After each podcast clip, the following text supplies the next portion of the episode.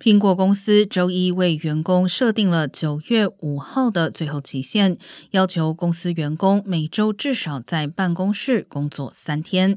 这是因疫情多次推迟相关计划后，该公司最近一次返回办公室的尝试。据彭博社报道，公司将要求员工周二、周四以及由各团队自行决定另一个工作日回到办公室工作。在让员工重返办公室方面，苹果一直是最严格的科技公司之一。